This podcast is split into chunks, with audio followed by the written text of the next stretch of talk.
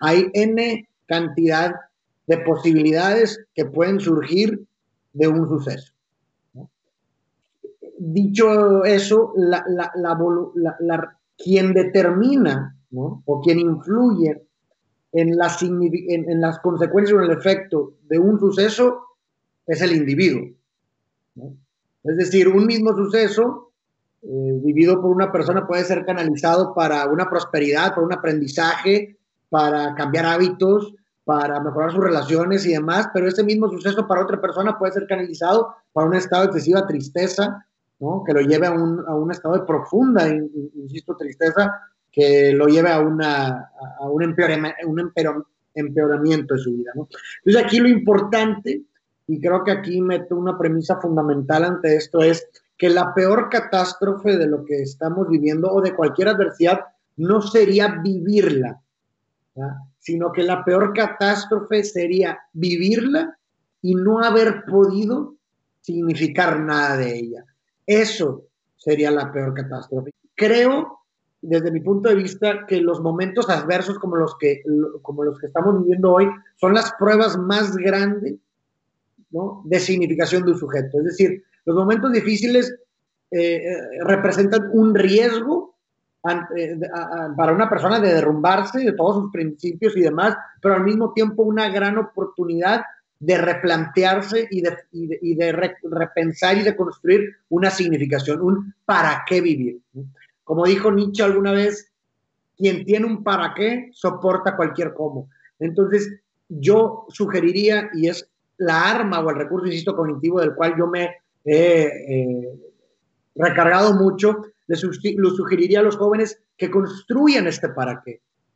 Porque este para qué, este propósito, este motivo de vida, va a ser el cual uno se va a recargar en los momentos turbios como este. Y es como una estrella de Belén que, que dirige tus actos y tu vida permanentemente, el que hace que no te desmorones en los momentos difíciles. Entonces creo que sería momento, un momento preciso para repensarlo, para hacer una reflexión de preguntarnos cuál es nuestro para qué, porque muchas veces ni siquiera nos ponemos a pensarlo y, el hecho de que no nos pongamos a pensarlo, muchas veces nos, nos con la realidad de que ni siquiera tenemos uno, ¿no? Entonces creo que es un gran momento para hacerlo y le sugeriría a los jóvenes, insisto, que, que, que, se enfocaran en esta construcción de un propósito de vida, de una significación de la cual se pueden recargar en estos momentos. Yo creo que definitivamente un valor fundamental es, eh, la virtud o el valor de el coraje, la templanza. Yo me considero un estoico y trato de poner en práctica estas cuatro virtudes fundamentales que muchas doctrinas comparten, ¿no? Que son la coraje, la templanza, la sabiduría y la justicia. Y les voy a explicar brevemente. Coraje para aceptar aquello que no puedes cambiar, es decir, que el mundo no va a ser siempre como uno quiere que sea.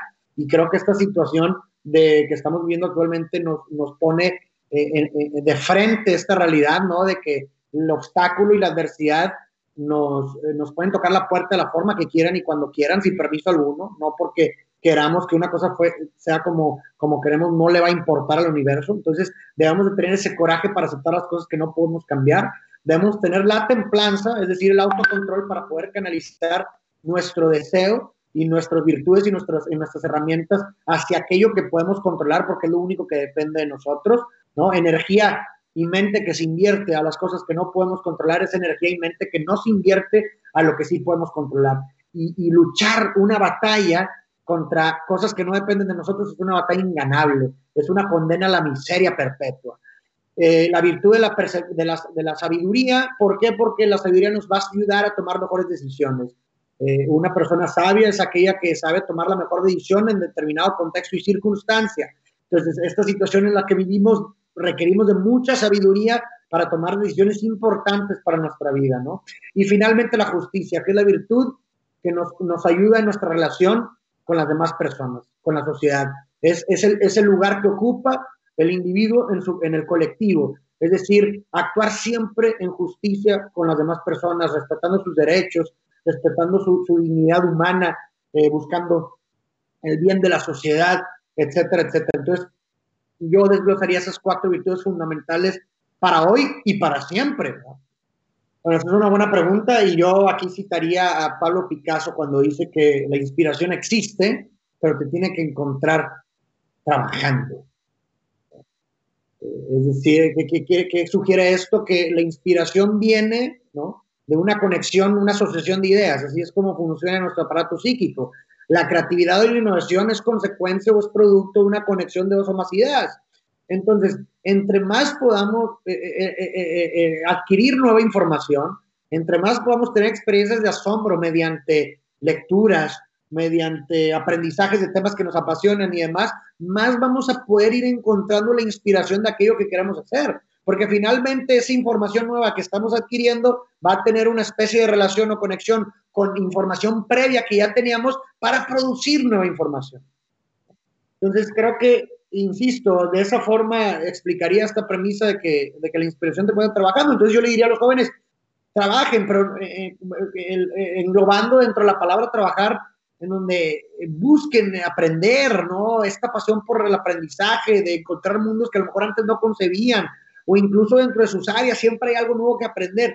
Y todo este aprendizaje continuo, ¿no? Finalmente va a tener como consecuencia, insisto, una inspiración por crear nuevas cosas, por construir un sentido de vida, por construir un sentido al trabajo, a tu actividad, etcétera, etcétera.